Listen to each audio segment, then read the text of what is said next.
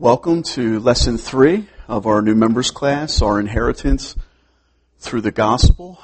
Um, if you look in your outline and follow along, you'll see in the previous lesson we learned that all sinners are deserving of God's holy and justified wrath. However, God himself saves certain people from sin and wrath by providing a substitute, God the Son, Jesus.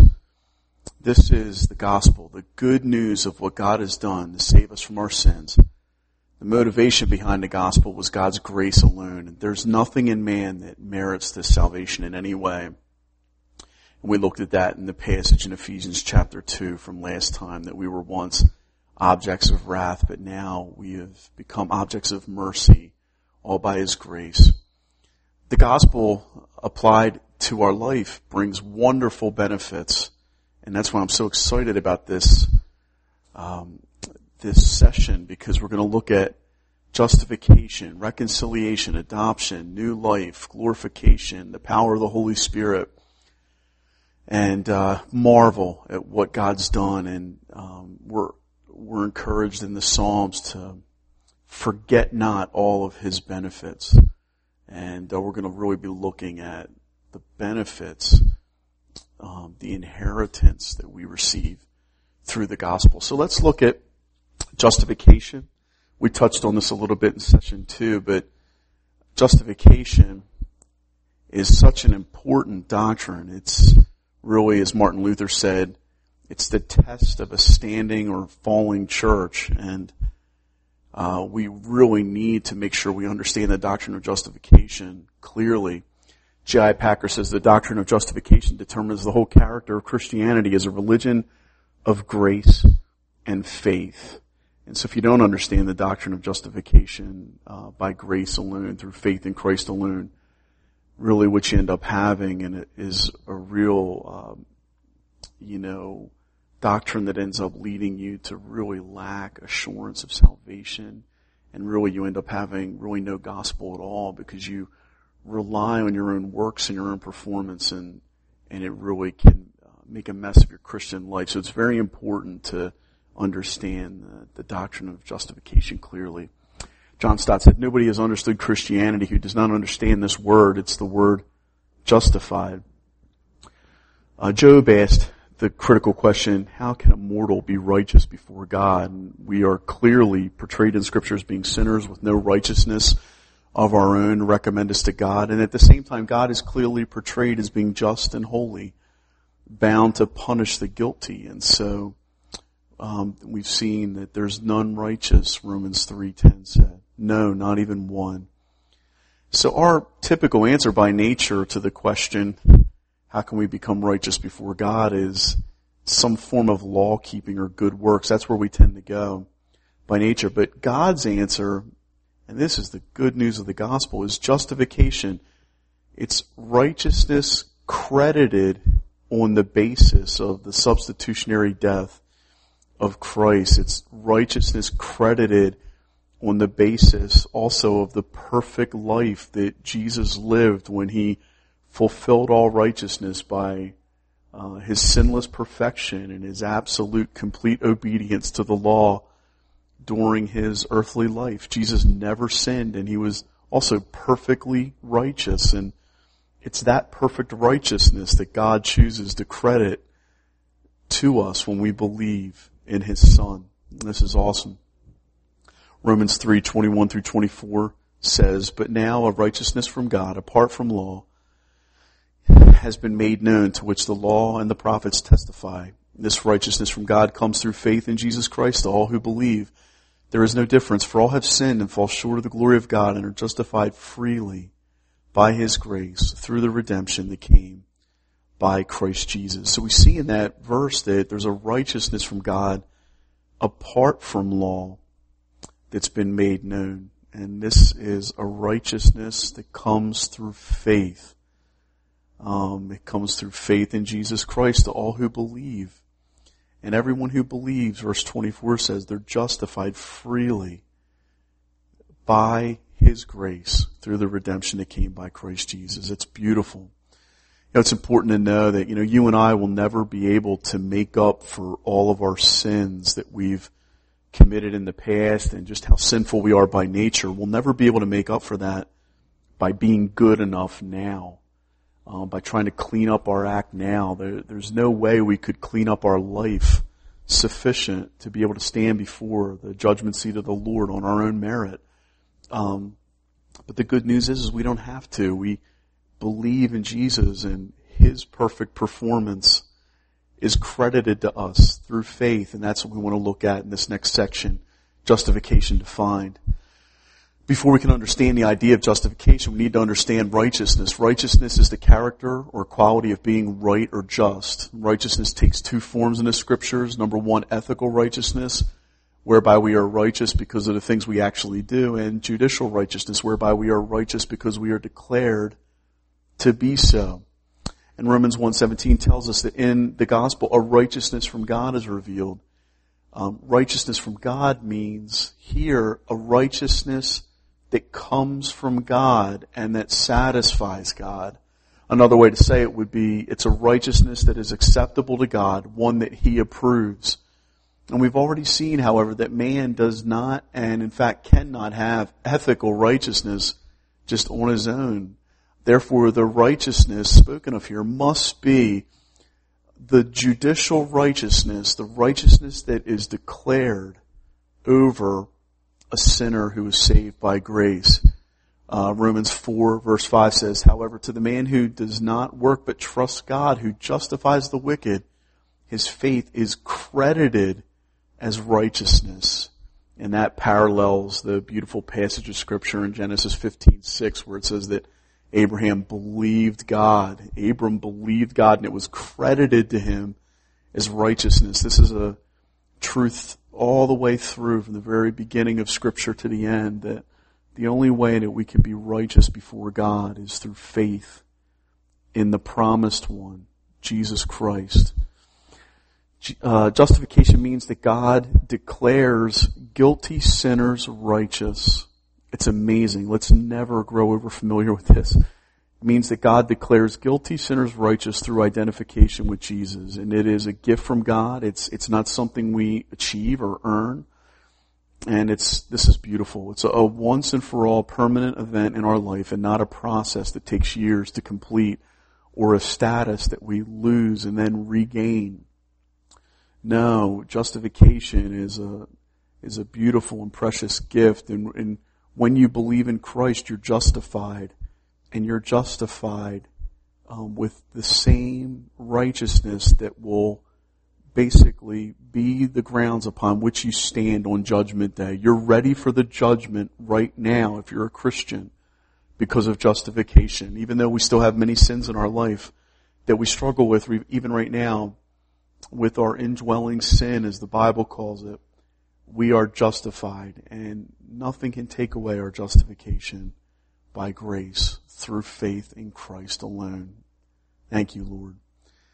And thirdly, it's, it's a change in our standing or position before God and not in our actual righteousness. You would have seen this in throughout church history during the Protestant Reformation, uh, where Roman Catholicism believed that the righteousness was a, was an infused righteousness and and the, the teaching there was that we were actually infused with righteousness and we became ethically righteous. And the challenge with that is, is that, um, you know, you look into your life now and you see the indwelling sin that exists and realize that if you're supposedly infused with righteousness or ethical righteousness, why am I still sinning so much? Well, the reason is because that, that doctrine's not true. We weren't infused with a righteousness. We were imputed with the righteousness of God. In other words, it was imputed, it was credited to us.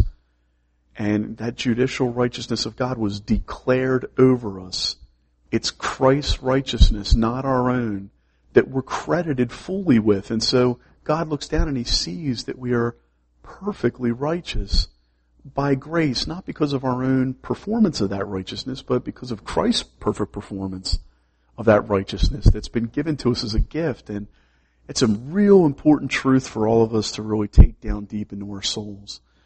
Let's look at justification applied. Uh, the Son of God John Calvin said, though spotlessly pure, took upon himself the ignominy and shame of our sin, and in return he clothed us with his purity. God applies the work of Jesus on our behalf in both a negative and a positive way. In the negative, he forgives our sins by charging them to Jesus instead. And in the positive, he credits us with righteousness by uniting us with Christ and declaring us righteous in him. This is what is called the blessed exchange and what this doctrine speaks of. And you see it in 2 Corinthians 5.21 where see, it's the word of God says, he who had no sin became sin for us so that in him we might become the righteousness of God. That Jesus, even though he didn't have any sin, he was perfectly innocent, he took upon himself our sinfulness all of our sin was imputed and credited to him and then God treated him on the cross the way we deserve to be treated, which is with judgment and wrath. Jesus took that on the cross. And God the Father also says, I'm going to choose to credit my son's perfect righteousness to unworthy, ungodly sinners who believe in him. It, it's a beautiful, beautiful truth. And it, it just seems so amazing that God would be like this and God would do this and how awesome He is. Let's look firstly at the forgiveness of sin. For, to forgive means to grant relief from payment, to completely cancel a debt, to cease to feel resentment or wrath against an offender. And since Jesus paid the penalty for our sins on the cross, we are now no longer liable to pay the penalty ourselves. Our sins can be forgiven. In justification, God brings eternal judgment into the present. He declares that in Christ we are completely forgiven of all our sins, past, present, and future. Yeah, all of our sins are forgiven. Look at point A there, that God's forgiveness is complete in quality. So our sins are forgiven totally. This is really important. It says in Isaiah 118 that Though your sins are like scarlet, they shall be as white as snow. So they're forgiven totally. They're turned as white as snow. They're completely forgiven. And though they're as red as crimson, they shall be like wool. And then the second aspect of forgiveness is that it's complete in quantity. This is such great news. All our sins are forgiven. Our biggest sins, our smallest sins, the sins we remember, and even the sins we don't remember are forgiven in the life of a Christian who has believed in Jesus. And the passage there, Colossians 2.13 says, When you were dead in your sins and in the uncircumcision of your sinful nature, God made you alive with Christ. He forgave us all our sins. So He has forgiven you, if you're a Christian, not partly, but fully. And He's forgiven not just some of your sins, He's forgiven all of them. And so that is such good news. Really drink that down deep. Jerry Bridges says, because of Christ's death in our place, God's justice is now completely satisfied. God can now, without violating His justice or His moral law, forgive us freely, completely, and absolutely. Let's look at the righteousness of Christ. Romans 4 3 says, what does the scripture say? Abraham believed God and it was credited, credited to him as righteousness. Credited is an accounting term. So when God justifies us, He not only wipes out all the debt we owe from our sin, but He also credits to our account the righteousness that Jesus deserved for His perfect sinless life. And as a result, we are accepted before God in the same degree and manner as Jesus Himself and according to the same privileges. I'm going to repeat that because it's so important. As a result, we are accepted before God in the same degree and manner as Jesus himself and accorded the same privileges. Oh, Lord, thank you so much for doing that. 1 Corinthians 1 verse 30 says, it's because of him that you are in Christ Jesus, who has become for us wisdom from God. That is our righteousness, holiness, and redemption. Turning the page of the outline, you'll see that Sinclair Ferguson writes, in relation both to sin and to God, the determining factor of my existence is no longer my past. It's Christ's past. And we are accepted. We are received with favor because of what Christ has done. The righteousness we receive is not just a better one than we had before. It is the perfect righteousness of Jesus. This righteousness, like our forgiveness, is permanent and complete. We will never be more or less righteous than we are the moment we are justified because Jesus will never be more or less righteous that he already is. Our deeds don't add to his perfect righteousness in any way and our sins don't detract from it in any way. Our justification is by grace alone. That is without regard to any merit of our own, but based solely on the merit of Jesus. That's right. Salvation is totally outside of us. It's totally outside of you. You know, as a Christian, if you're truly saved, you know, there's times in your Christian life where you might even be tempted to say, you know, I, I don't feel saved just because of the effects of this fallen world and sin and, you know, that still we have as, even as Christians we look in our lives, we get so discouraged by how far we need to go. But you know what the good news is? Is even if we don't feel saved, the good news is, is when you've believed in Christ, you are saved. You are justified and nothing can take that away from you. And that is a glorious, glorious thing.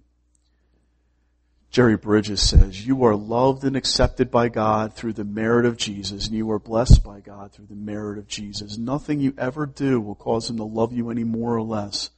He loves you strictly by his grace given to you through Jesus. I love that. Let's look at this second benefit called reconciliation and, and understand what that means. Reconciliation means to exchange antagonism for friendship, to bring, to, bring together those who have fallen out, to restore friendship, harmony, or communion. Our sin separated us from God and we were unable to have any kind of relationship with Him. And now that we have been justified, however, that, that barrier that separated us has been removed. We are free to fellowship with God and enjoy all the pleasures that that relationship includes. And Romans 5.1 talks about that. Since we've been justified through faith, we have peace now. We have peace with God through our Lord Jesus Christ. Colossians 1.21 says, we were once alienated from God. We were enemies in our minds because of our evil behavior. And it's true, we were. We were enemies of the Lord um, by nature. And we needed to be reconciled to Him uh, because we were hostile against Him in our sinfulness.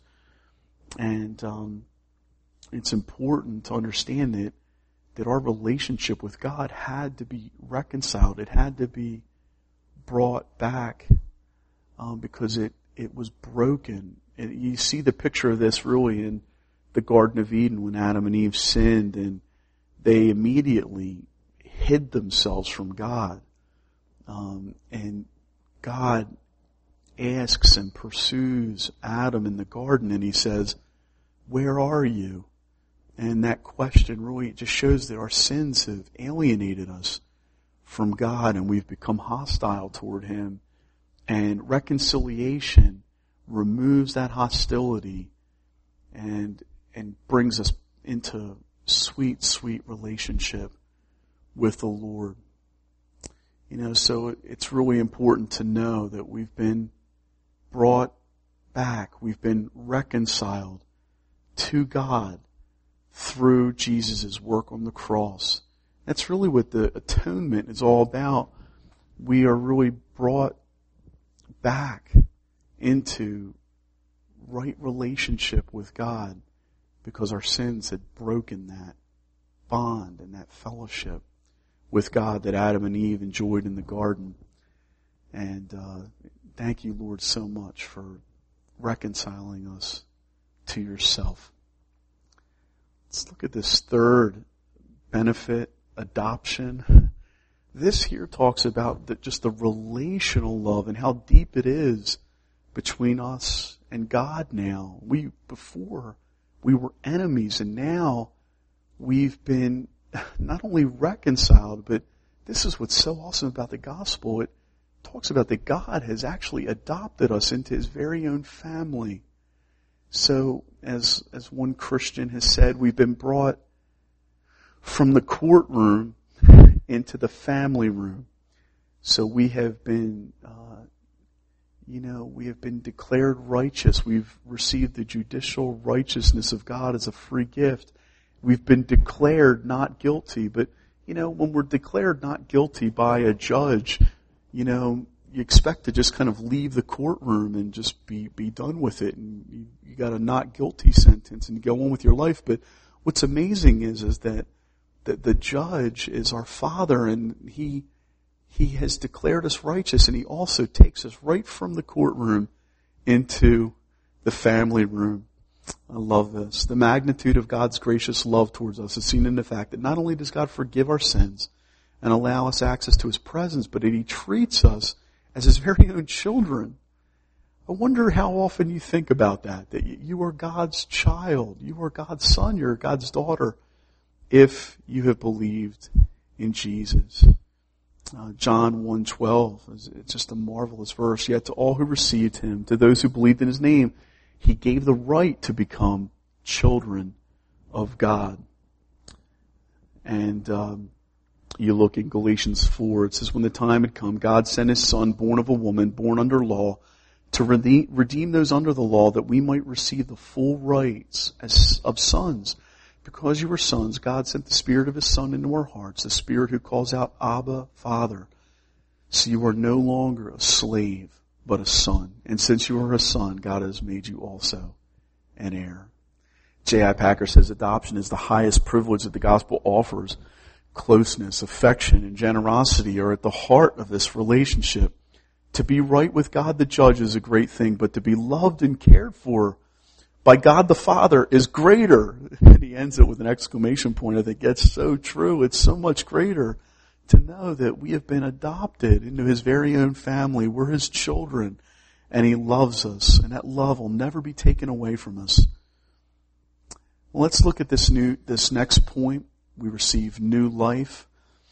In justification, God declares us righteous, but this declaration does nothing really to actually change us. So if we were only forgiven and declared righteous, we would still be really powerless uh, against sin and the devil. However, God has indeed given us new life with Christ so that by His continued grace we can overcome sin and, and the devil in our lives.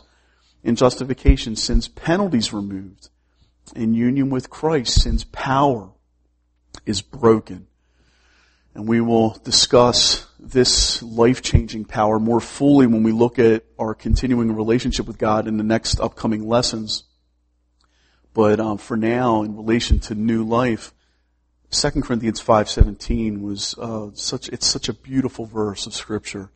Therefore, if anyone is in Christ, and that phrase in Christ is talking about our union with Christ through faith. When you believe when you believe in Christ, you are united to Christ through faith. And you are no longer who you once were. It says you're a new creation. The old is gone, the new has come. And you've received a new nature. When you became a Christian, you changed. The old you was gone, the new you has come. And what a beautiful, beautiful reality that when you're it actually talks about in scripture that you're born again. It's, it's still you and you know, you still struggle with indwelling sin as a Christian, so your old nature isn't completely removed until we go to heaven. So we still struggle with remaining sin or indwelling sin, but we have received a new nature. We have been made alive together with Christ. We have, we have this beautiful truth that we are new creations. The old is gone the new has come. The Holy Spirit actually dwells within us as Christians. And so we have hope because we um, are no longer powerless in our fight against sin. Now, because of being saved, we have the power to resist sin, resist the devil, and, and live for Christ and glorify Him. Now, we're never perfect in our, our obedience as Christians, um, but we're no longer just slaves and powerless to overcome sin. We actually have the Holy Spirit within us waging war against our flesh, Galatians 5 says, and, and really empowering us to obey and to turn away from sin and to become more and more like Christ. That's what the Holy Spirit does within our life. He conforms us more into the image of Christ and makes us more and more ethically righteous as a process throughout our Christian lives. Now that doesn't happen all at once. All of our lives as Christians, we grow more and more in Christ's likeness, but the good news is, is that there's power with the new life we've received in believing in Christ and in being saved, that there's power within us now to be different, to, to change. And that is glorious news. Look at point five, uh, the power of the Holy Spirit. Um, the Holy Spirit plays a variety of roles in the Christian's life. He indwells us at regeneration. Um, and, and at regeneration, we are baptized in the Holy Spirit um, we are born again. We are made new. We're made alive. Um, we really have been resurrected from spiritual death, this spiritual life. It's the greatest miracle that the Holy Spirit ever does. And that's awakening us from spiritual death, bringing us into spiritual life in Christ. So He indwells us at regeneration and He also sanctifies us throughout our Christian lives. We become more and more pure, more and more holy, more and more like Jesus. The Holy Spirit teaches us. The Holy Spirit empowers us for ministry. You know, we're called to live for God now. We're called to live for Christ. Our old life is gone. The new life has come and our lives are meant to be committed now to making a difference for eternal purposes on this earth and to live not just for the here and now for this world, but to live for God, to live for the advance of the gospel. And the Holy Spirit empowers us and gives us gifts so that we can do that. We're called to live the Christian life in the power of the Holy Spirit. And when you're born again, you're, you're baptized in the Holy Spirit. Um, you're continually then called, as Ephesians 5 says, um, once you become a Christian, we're called, though we're baptized in the Holy Spirit at regeneration, we're called to be filled with the Holy Spirit again and again and again. And what that really implies is, you know, as we as we draw near to the Lord on a daily basis and uh, stay close to Christ and abide and remain close with Jesus in our personal relationship with Him, we will be filled with the Holy Spirit. We can pray, fill me today, Holy Spirit. He will fill us and we don't want to be just operating on fumes. We want to be really overflowing with the, the Holy Spirit, the fruit of the Holy Spirit in our lives and, and be used of the Lord to, to bear much fruit for Him. Uh, Jesus will give the gift of the Holy Spirit to all who ask. Uh, the Spirit's coming is powerful and abundant. And it's true, there's no greater miracle when the Spirit regen- regenerates us and causes us to be born again to a living hope. There's no greater miracle that ever takes place in our lives than when we're born again and saved. Um, and God's manifest power and presence affects the entirety of the believer's life and ministry. And uh, the spirit filled life is not an optional extra for the Christian.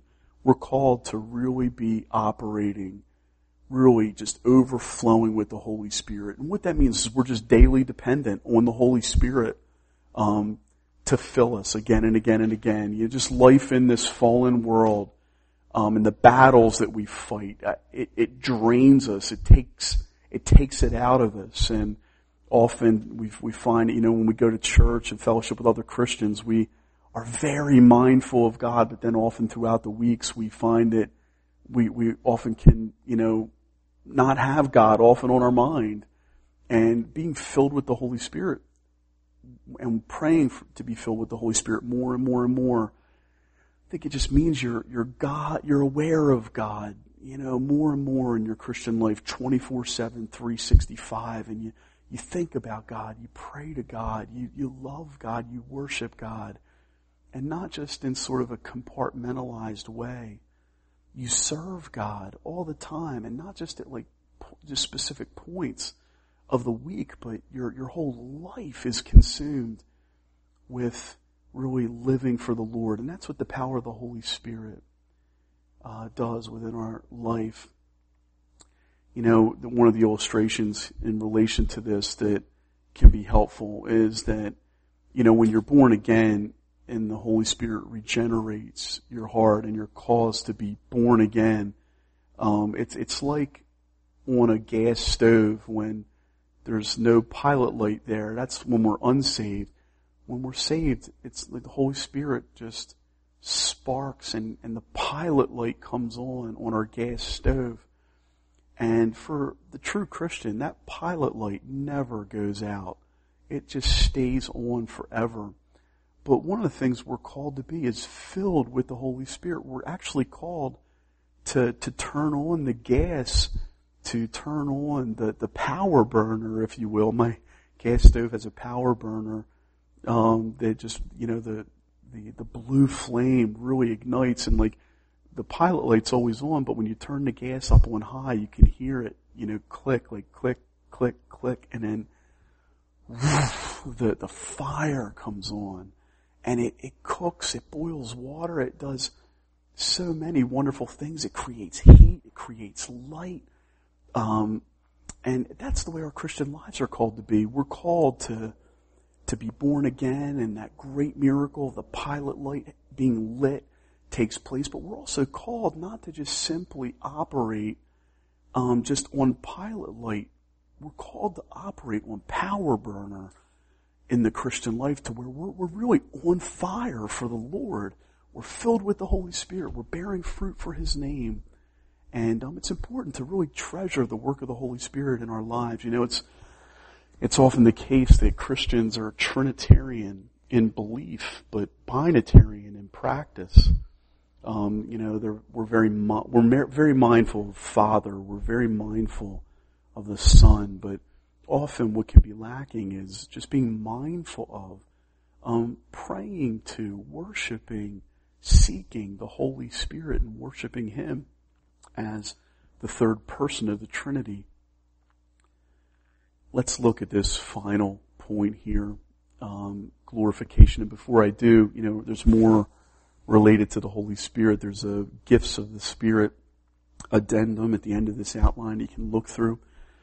Um, in relation to the gifts of the Holy Spirit, we believe that you know all of the gifts are for today for God's church. All the gifts that you see in the Book of Acts and in First Corinthians and Romans, that none of the gifts have ceased. That we believe that Scripture never uh, declares that the gifts of the Spirit have ceased in any way, and they're still in operation um, today, and that they're wonderful blessings from God to empower us to serve and to edify the body and to um, to really glorify His name. And so, if you have any questions about the gifts of the Holy Spirit, you can talk about that with us, and you can also uh, talk to us about it at your new members interview. We're happy to help you come into more of a full understanding biblically of the spiritual gifts. Um, glorification is the last section. To be glorified means that we will one day be completely freed from all the effects of sin, including death, and will enjoy eternity in the presence of God. Our present justification assures our future, future glorification. Romans 5, 1 and 2 says, Therefore, since we've been justified through faith, we have peace with God through our Lord Jesus Christ, through whom we have gained access by faith into this grace in which we now stand. And we rejoice in the hope of the glory of God. That, that hope of the glory of God is just the, the hope that we have of, of heaven, of seeing Jesus face to face, of being with the Lord forever in heaven. We have that now because we have been declared righteous and we've been reconciled, we've been adopted into his very family and, and nothing can take our salvation away from us. Nothing, nothing can take our relationship with God away from us. Romans 8 verse 30 says, those he predestined, he also called. Those he called, he also justified. Those he justified, he also glorified. Um, just that beautiful, beautiful uh, description of salvation and, and just when God saves and begins a work in the life of a Christian, it says in the book of Philippians that in Philippians chapter 1 that he that began a good work in you will carry it on to completion until the day of Christ Jesus. God began the work and he will carry it on to completion. And that's such good news for all of us.